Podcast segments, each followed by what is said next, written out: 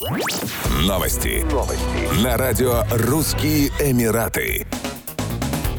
Все агенты по недвижимости, брокеры и юридические фирмы, работающие в Объединенных Арабских Эмиратах, будут подавать отчеты в Управление финансовой разведки о сделках, совершенных с использованием виртуальных активов и цифровых валют, объявили Министерство экономики и Министерство юстиции ОАЭ. Власти ОАЭ таким образом ужесточают контроль за сделками с использованием криптовалюты в рамках предпринимаемых мер борьбы с финансированием терроризма и отмыванием денег. Отчитываться придется по сделкам на сумму свыше 55 тысяч дирхамов, 15 тысяч долларов, даже если если недвижимость оплачивалась виртуальными активами частично. Механизм отчетности требует, чтобы брокеры и юридические фирмы получали и регистрировали документы, удостоверяющие личность сторон сделки. Правила распространяются как на физических, так и на юридических лиц. Органы власти уже провели с агентами по недвижимости ознакомительные семинары. Абдалла Бентук Альмарии, министр экономики ОАЭ, отметил, что сектор недвижимости является одним из ключевых для экономики Объединенных Арабских Эмиратов и жизненно важным для привлечения инвестиций. Новые правила, по его его словам, обеспечат дальнейшее развитие нормативно-правовой базы и ликвидируют пространство для манипуляций и незаконной деятельности, которые могут негативно повлиять на рынок.